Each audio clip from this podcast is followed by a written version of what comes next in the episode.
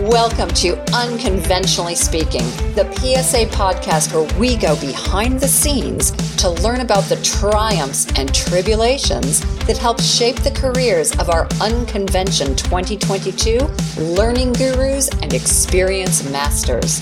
Not only will you get a sneak peek into their session, you'll also gain valuable insight into the speaking business and tips on how to navigate the challenges and opportunities that lie ahead.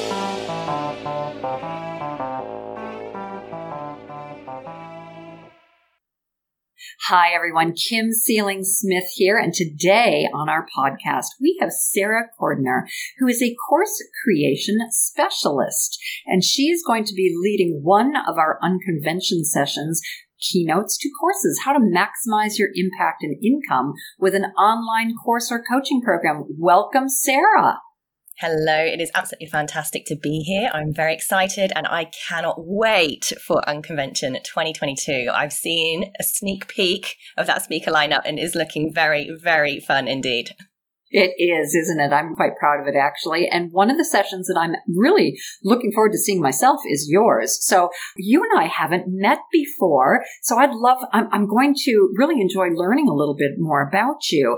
So let's start with your two to three minute verbal show reel. You know, as speakers, we're asked to put together show reels and obviously this is a podcast. So give us your verbal show reel. What do you normally speak on and what wows your audiences?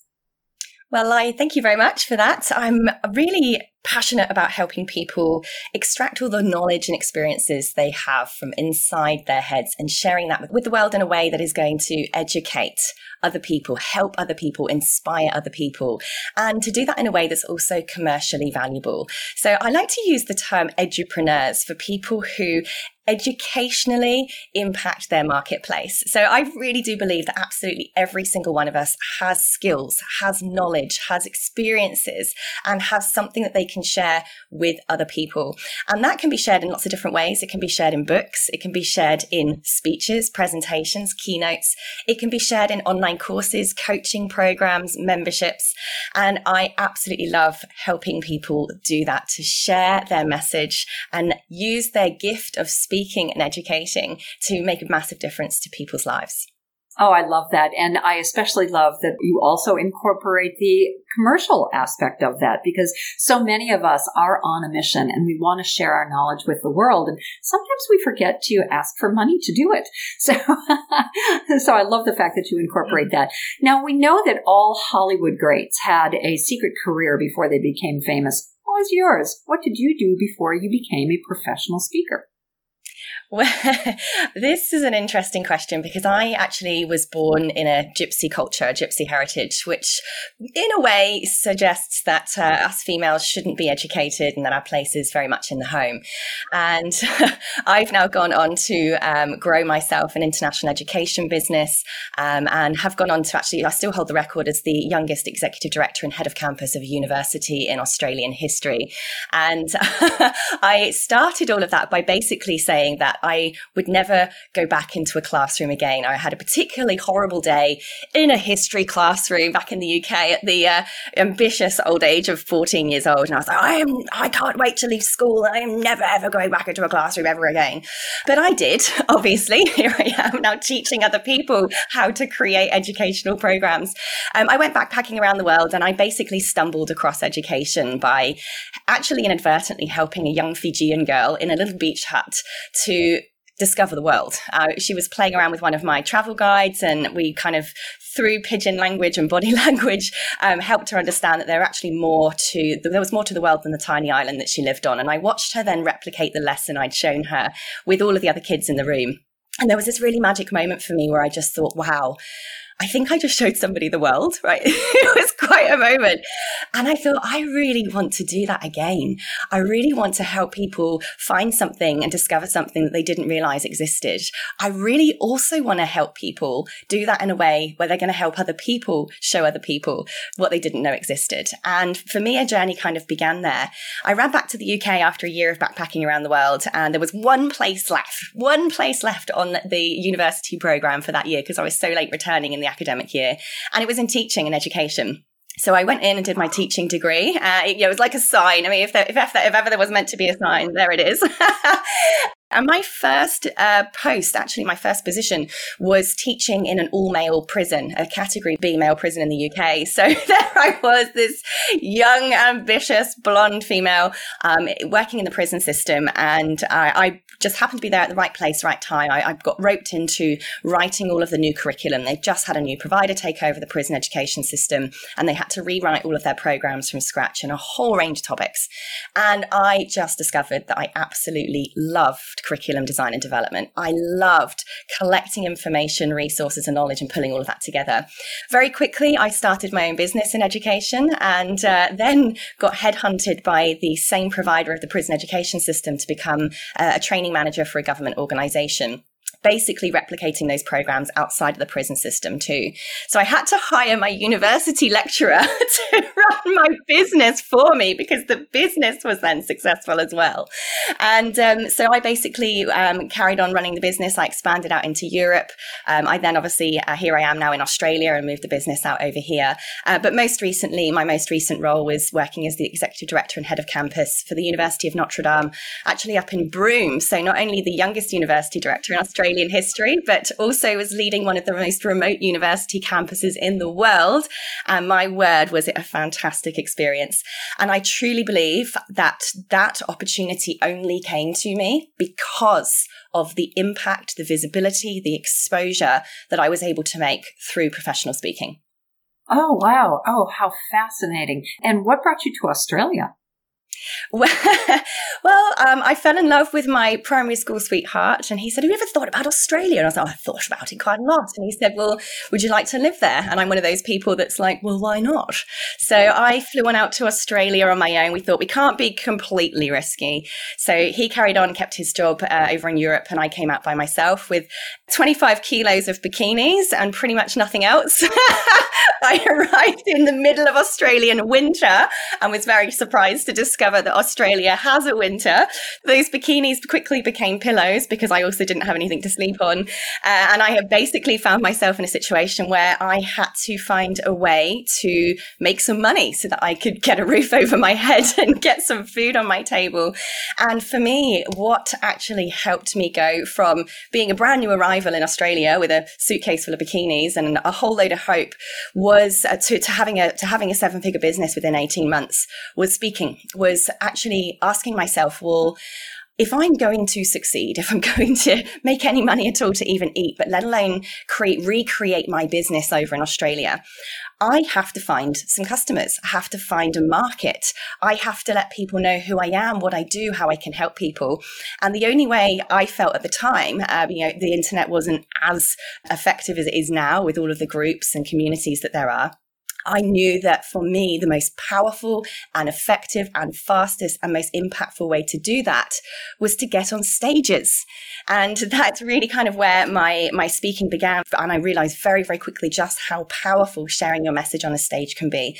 And I do absolutely attribute the success that I had financially and in the growth of my business to being able to just get on stage and suck up that fear, the nerves that come with that, obviously, and, and to just go out there and, and share my passion with what I do, what I know, with other people up on a stage. And it has completely and utterly transformed my business by being, you know, going out there and sharing my message with the world as a speaker. That's fantastic. Absolutely fantastic. Speaking obviously is not for the faint of heart, as we like to say. If it were easy, anyone could do it. And all speaking businesses have their ups and downs, and I'm sure yours has been been similar. Has there ever been a time when you wanted to throw it all in? What happened and what made you keep going?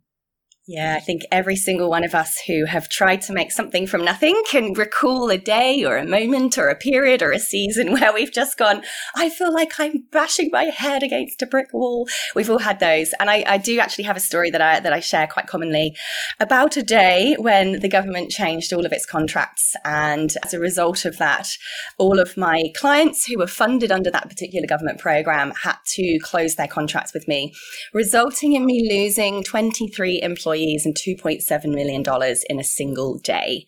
Now, that was a pretty emotional day. However, I would say that there was a time for me that was even harder than that. What's harder than losing $2.7 million and 23 people in a day? Actually, for me, it was the, the, the transition of becoming a mother.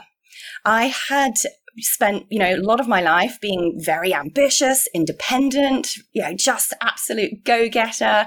Anything I wanted, nothing would stop me to go out there and get that. And I'd do whatever it took because I just was, I'm just fueled by, by the passion for what I do, right? Um, but along came this baby and I, I you know, we desperately wanted her for years. We'd, we'd been trying and trying and trying. And along came my gorgeous, gorgeous, gorgeous little bundle of joy. And all of a sudden I realized in a matter of seconds that my life had completely transformed and I couldn't keep doing things the way I was doing them. And the day I had my baby, I was laying in bed and I had decided to basically continue my business. I thought, you know, I'm great, I'm strong, I'm tough, I'm powerful, I know what I'm doing, I can keep doing this. And we had a particular project running and the client wasn't happy with this PowerPoint uh, presentation that one of my team had delivered. I hadn't checked it properly because I was literally giving birth. And uh, unfortunately, the client did get, delivered a very poor product from our side. And there I was, literally a few hour old baby in my arms in all of the pain, the joy, the kind of emotional experience that goes with it. And this person, instead of contacting me, basically took to going online and sharing this awful presentation. and as you can imagine, there was there was all these comments that just made me feel like my world had ended. It obviously hadn't. It was a PowerPoint slide. But you know, when you're in that hormone induced moment of childbirth, um, you know, I thought the world had completely come to an end. And know, there's that few weeks and few months afterwards where you you kind of are adjusting to this new identity Am I a businesswoman? Am I a mother? How do I be a mother? I've never done this before. Do I have to completely stop everything if I'm going to succeed in this new role that I have? Or can I do both? And I really remember struggling with that quite, quite quite severely, to be honest, in, in how I had to transform what I did, how I did it, how I served my customers, how I could also make sure that I was fulfilling me. And I had to really look quite deeply into why I was, you know, go, going back to those roots. Why did I choose to start this business? Why do I love it? And how does that compare to now why I chose to be a mother and why I love having this role as well? And can I have both of those roles in my life still? And that was a really, really powerful, deep, painful time where I honestly asked myself whether or not my business could continue. And I found that a pretty hard time. And I think a lot of people who have children, you know, not just mothers, but anyone who have, you know, children come into their world when they've been used to running their own show, that is for a lot of people a very, very hard time. It is. It's difficult. So what made you decide to keep going? That introspection, where did that introspection lead? Yeah, so it really it came back to some very similar questions I asked myself on the day where I had that massive financial hit as well. And I asked myself, well, why do I love this? Why did I start this? What does this mean to me? What makes me feel fulfilled? And it all came back to the same thing. You know, I feel alive when I'm doing X, Y, and Z. And it's the question I ask my clients as well. What makes you feel alive? What makes time disappear? What is it that gives you satisfaction? What makes you feel like energized rather than depleted? And for me, it just came back to sharing my message, to sharing my knowledge, to sharing my passion with people. And I realized that before, I didn't have to keep jumping on planes and flying around the world to speak on physical stages to do that. This was obviously pre-COVID. My daughter um, is five now. I do have another another baby that's come along during COVID, but um, I, I, you know, I was sort of running this model, my business, particularly my professional speaking side. I was on planes all the time. I was in hotels all the time. I was up late at conferences and gala dinners and cocktail parties all the time. So when I'm holding my darling little baby, I'm thinking, I can't drag you around doing all of this, but does that mean I'm going to lose my business? And I quickly realized the answer was no. I can have both, but we can do this differently. And this is where I basically sat down and I got a camera. And instead of standing on a stage, I sat at my desk and I shared the exact same messages, the exact same lessons, the exact same knowledge, the exact same passion, but to the camera instead with my little baby cooing next to me, being able to bounce her away in her little bouncer with my foot. And I not only was able to reach the same amount of people I had been reaching before, but I didn't have to leave my house. And I actually doubled my business in the six months after my baby was born because the second you press publish, the second you turn your camera on or go live, the second you start speaking on online conferences and conventions, you are now in front of millions of people at once, not just the few hundred or few thousand people that might be in that conference room. So for me, I was able to draw upon all of the experience I'd had on stages and in workshops and in conference rooms and in training rooms and be able to basically scale that beyond beyond anything I could ever have imagined. And having my baby, having that time of thinking I'm going to lose it all, actually has for me now grown my business to a place where right now, while I'm talking to you, I'm in a tiny remote outback town in Western Australia. My nearest supermarket is 93 kilometers away, right? That's how remote I am. I'm in the spare bedroom of this house, and I currently have 124,000 students logged into my online courses in 164 countries around the world and I do not have to leave my house. I'm talking to you right now, Kim, with my slippers on. And this is the power. This is truly the power of, of going online. And I think, you know, if we can look at anything that is a perceived crisis and say, right, I still love my thing. I still love what I do. But does this crisis have underneath it some kind of opportunity? Does it give me the chance to say, how else can I do this? Is there a different way I can keep doing this, but just in a different vehicle or a different mode? And the answer is absolutely you can. Absolutely. So clearly it was worth it. How have you been able to level up? We all get stuck either in business or taking our craft to the next level or our mindset. That's what stops a lot of us. The ability to really accept that we're worthy or that we're capable of doubling our business in six months or having a baby and, and coming back from, you know, the most difficult professional experience. What have you done to get yourself unstuck when you have felt stuck in one of those areas? Hmm. I think when we are stuck in a moment of crises, it's really easy to really get sucked into that vortex of, you know, oh my gosh, everything's going wrong. Oh my gosh, what have I done? Oh my gosh, how am I going to get out of this? am I ever going to recover? Am I ever going to survive? Maybe I should just quit. I've been trying for so long and here I am stuck again. This happens to all of us. And I think one thing that we can always absolutely guarantee is those things are going to continue to happen. We can't control the world. We can't control life. None of us knew the pandemic was going to come. We can't control that sickness might happen. God forbid it doesn't. There are always going to be things that are going to happen to us that are going to throw a curveball, that are going to knock us back down to the ground and are going to make us think, you know, is this all worth it? Am I going the right direction? But we have to remember, I think, that we have got through a crisis before.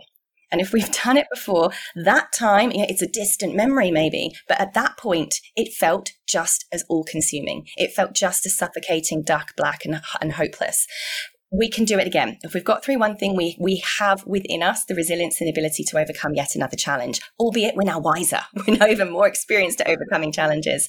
And again, just going back to, um, I, I like to have the two pronged vision of one, reminding myself and ourselves why we're doing what we do. Why are we doing this? What is it that's going to keep setting our heart alive? And is this, is, does this have the potential to still keep helping us? The other one is looking outside of us. And for me, that's been a, sh- a huge motivator is if there's, you know, you might be just starting out. And if you've got one person who you've helped, one person who said, because of you, my life is better. Because of you, something is easier. Because of you, I have some kind of hope. That is so much reason to get back up again and help one more person. And that, that for me has been a, a, very, very powerful way to get myself through days where I've just thought, oh my gosh, I can't keep doing this. And you just think of those people, look outside you, uh, and you, you, you can completely transform the way you feel when you focus your feelings on how other people will feel if you get back up and you can help them move forward as well so powerful. So clearly you were very well set up when COVID hit. What have the last 19 months done for your business? It's it's been quite interesting for me because when I took on my tenure as the director of a university, I actually by contractually was required to completely turn off my online presence. So I had to make a very tough decision when I was offered that contract. It was an opportunity of a lifetime and I was very well aware of the fact that most people don't get an opportunity like that until 30 years older than I am. And I certainly realized that it was an opportunity that I couldn't turn down, despite the fact that the consequence of that would mean having to switch off everything that I'd built for 10 plus years before that. But I also looked at that and went, everything I've built for the last 10 plus years is exactly why I've been given this opportunity. Being seen on stages, being able to perfect and master my message in front of others has been what has enabled me to be trusted enough and be given the credibility enough to take on such a prestigious role. So it was the end of 2019. So we were literally only a few months away from the pandemic arriving. I basically started my business from scratch again. So I finished my tenure. I was big and pregnant and I had no email list because I deleted everything. I had no list. I turned off my social media presence. Everything had been archived and I basically didn't exist anymore. I mean, two years online is about the equivalent to 10 years face to face, right? Everything had moved on. Everyone had moved on. My competitors had well and truly filled the Sarah Cordiner void. And I was facing, you know, literally what it was like to start from fresh again. And that was a very humbling experience that actually helped me understand my customer in a way that I'd almost lost touch with beforehand. Because I, you know, you, we get so used to what we're doing and we have this curse of knowledge, you know, when we know what we know and we're doing what we're doing, it's impossible for us to remember what it was like to not know that. And it's also certainly quite easy for us to forget how it felt. So for me, I had this very, very humbling opportunity to go, wow, now I know how my customers feel when they come to me which is pretty powerful. All the technology had changed. So I went back to becoming a newbie and I'm a tech specialist, right? So there I was. I rebuilt everything again. And um, for me, I was literally a couple of months away from having a baby. So my second baby was born eight days into the pandemic. I was in the mindset of going, right, I have a business to start from scratch and I literally have a couple of months to do it because this baby's coming. I also was living in Broome. So, for those who are not familiar with Western Australia, Broome is the most remote town in Western Australia. It's a three hour flight from the nearest city. I knew I would not be traveling, so I had to rely online, and I knew that I wouldn't be going anywhere with two children. So, I started to um, look at what is it that people like now. And I was seeing that there was a shift towards more community centric learning but online. People becoming more familiar with online learning, with online communities, with accessing information and experts online. But they didn't want to do it alone. They wanted to do it with access to an expert. They wanted to do it in a way that, that had that social learning and that community experience with it. So I turned all of my online courses, because they were still in the archives up on the drive, turned them into coaching programs, but online. And people fell in love with them dramatically. I also collected together all of my old courses and I created a membership for, for those programs. So people could, instead of buying one thing here, there, and everywhere and having the burden of ownership, instead would gain experience and access to a collective community of information and like-minded people and i have definitely in the last 2 years seen that that has been probably the biggest shift in this entire industry is people moving to a subscription based business model which is obviously great for the business owner, but also for the users to have that continuous source of support and the continuous building of the community around them as well. Yes. So tell us a little bit about your topics. What topics do you present on? Well, uh, I'm a postgraduate qualified curriculum developer and course creation specialist. So my core fundamental service is helping experts, speakers, coaches, course creators, consultants turn that knowledge into online programs. So that could be self-study online courses, coaching programs, or membership academies, or indeed designing out retreats and immersion programs. So that's the main area that I focus on helping people with. But of course, around the outside of all of that, for it to be effective, you need to have effective technology as well. You need to have a great learning management system that's going to automate the process. You need to have fantastic check in processes like email automation sequences. You need to have great marketing. And so my business basically um, and the services I provide help people first of all create those core products that is their assets and their income generating tools that actually impacts and transforms people, but also then to create the systems and technology around that to automate it and to bring in the most amount of people and create a great customer experience as well. And that's quite unusual in the market, as I understand it, because most of your competitors only specialize in one thing, just course creation. Am, am I reading that right? Yeah, and I think a lot of I think a lot of us we all start anyone successful starts with focusing on one key niche, one key focus area that is your core skill. But as you master a particular area, you can start expanding your skills, your knowledge, and the way that you help people around that if you choose to. And that can be a really fantastic way for you to scale. And so for me, I found that my passion began to expand. You know, my passion was expanding in those technology areas. And I found it really fun teaching that. So I simply have added that onto my suite of services as I've gone along over time. Excellent. Which really brings us quite nicely into the next next question.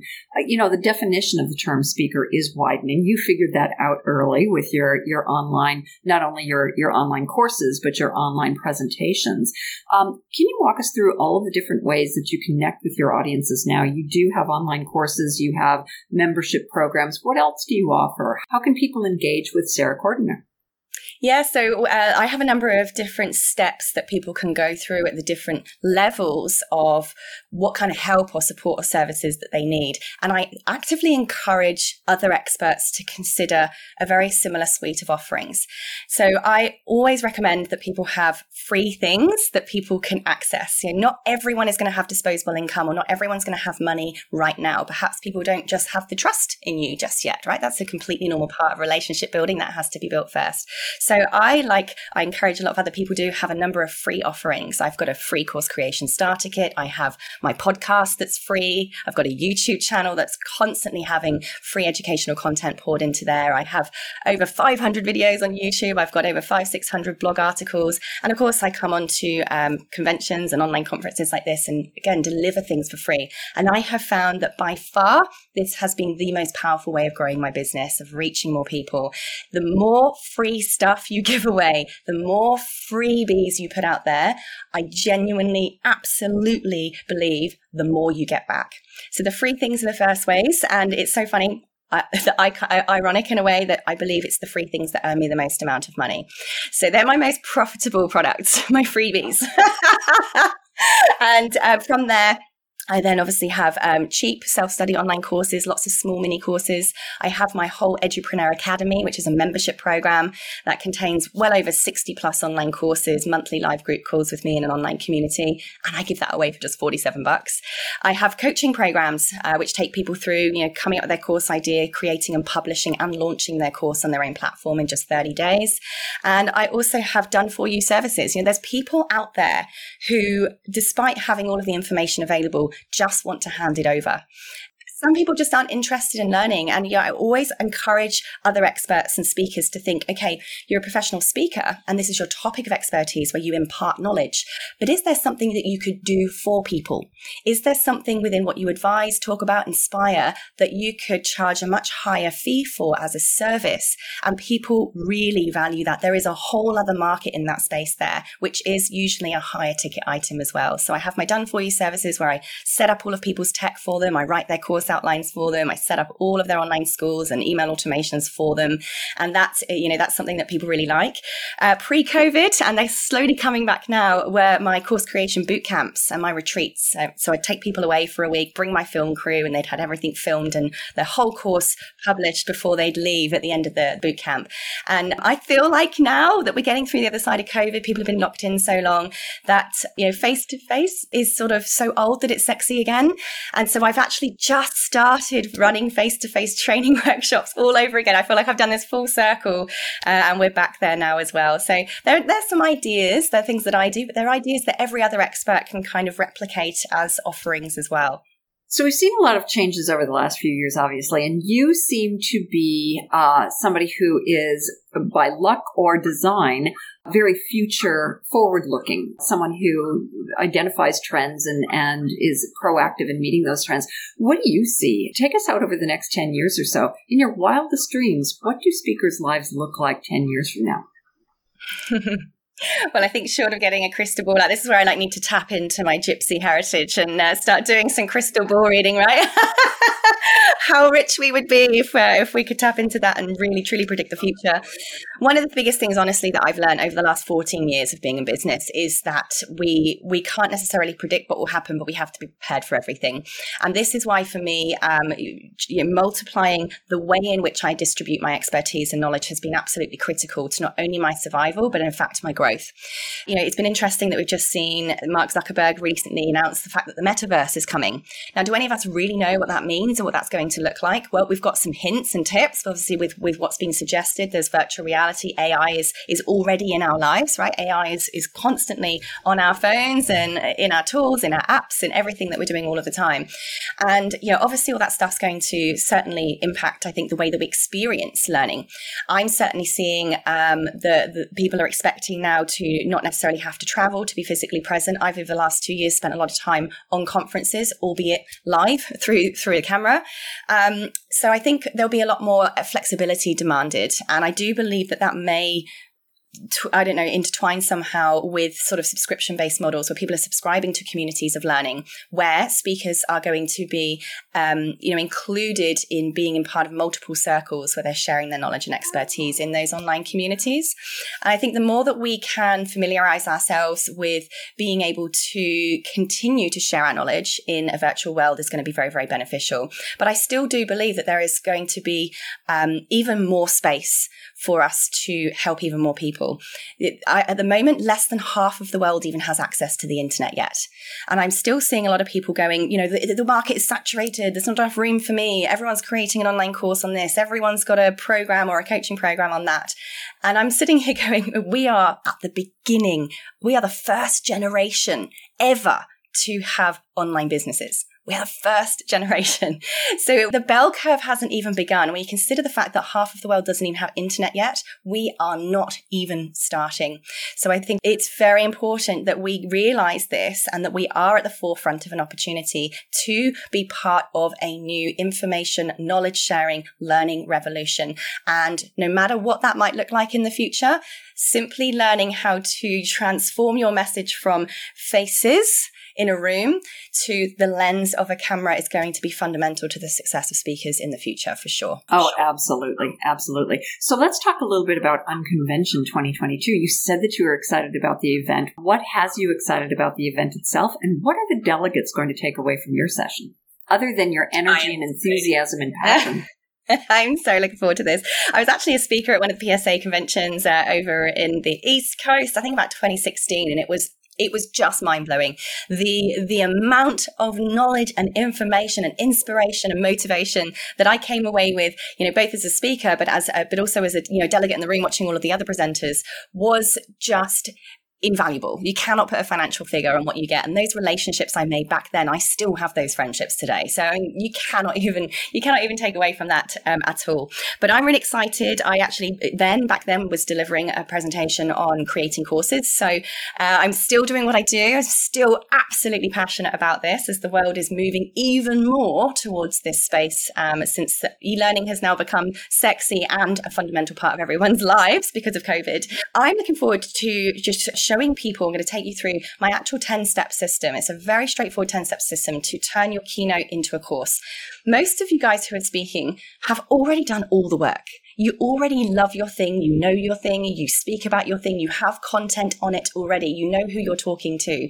You have done the work already. It's just a tiny bit of repurposing. It's a slight restructure and a slight reformat to then be able to make that available. I think that's what stops a lot of speakers from doing that is because it just seems like such a large project. Having created an online course myself last year, it was a large project. So I'm personally looking forward to your 10 steps, your 10 tips.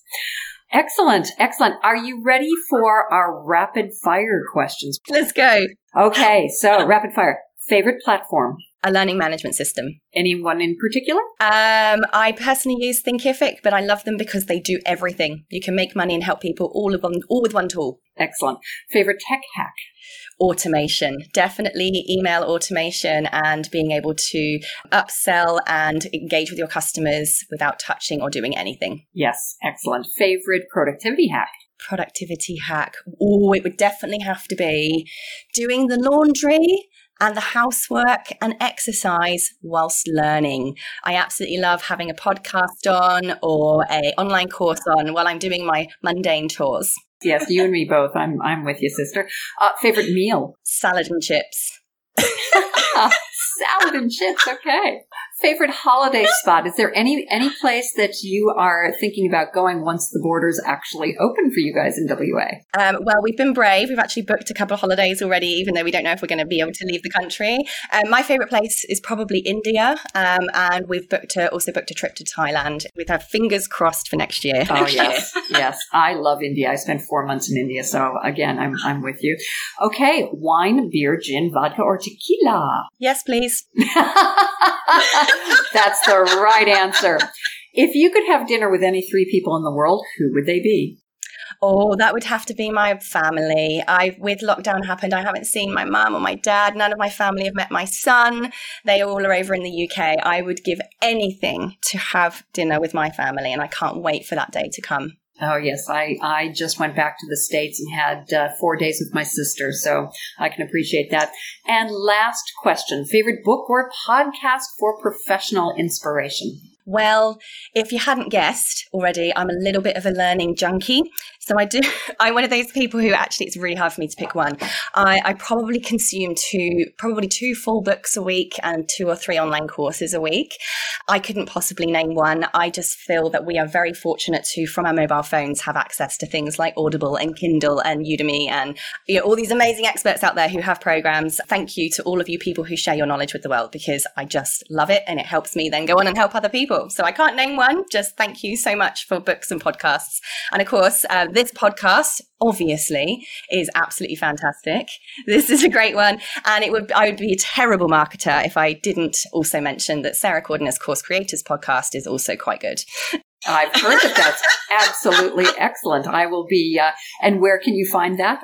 On any of the podcasting platforms on your app. Yes. Excellent. Well, Sarah Cordiner, I have to say that it's rare that I have a guest on the podcast with more energy and passion than I do. And it's been a real pleasure to talk to you today. And I tell you what, even though I am co-convening and I can't play favorites, yours is one of the sessions that I will definitely be sitting in on. So for those of you listening out here, if you want more Sarah Cordiner, and who wouldn't, as well as some tremendously talented unspeakers at Unconvention. If you have not registered, register now. There's no time like the present. Thanks so much, Sarah. It's been a supreme pleasure. My pleasure indeed. I look forward to seeing everyone at the Unconvention 2022. We'll see you there. Thanks for joining us for this episode of Unconventionally Speaking. We have over 30 unspeakers of this caliber at Unconvention on the 25th and 26th of March, so grab your seat today. Just click the link included in the show notes. And if you enjoyed this episode, please share it with someone that you know who would also get value from this conversation. And follow or subscribe to the show to ensure that you never miss an episode. See you all at PSA Unconvention 2022. This episode is sponsored by your podcast concierge, podcast production for speakers who want to increase their authority and generate leads from their show. You press record and let them do the rest. And to this, I can personally attest.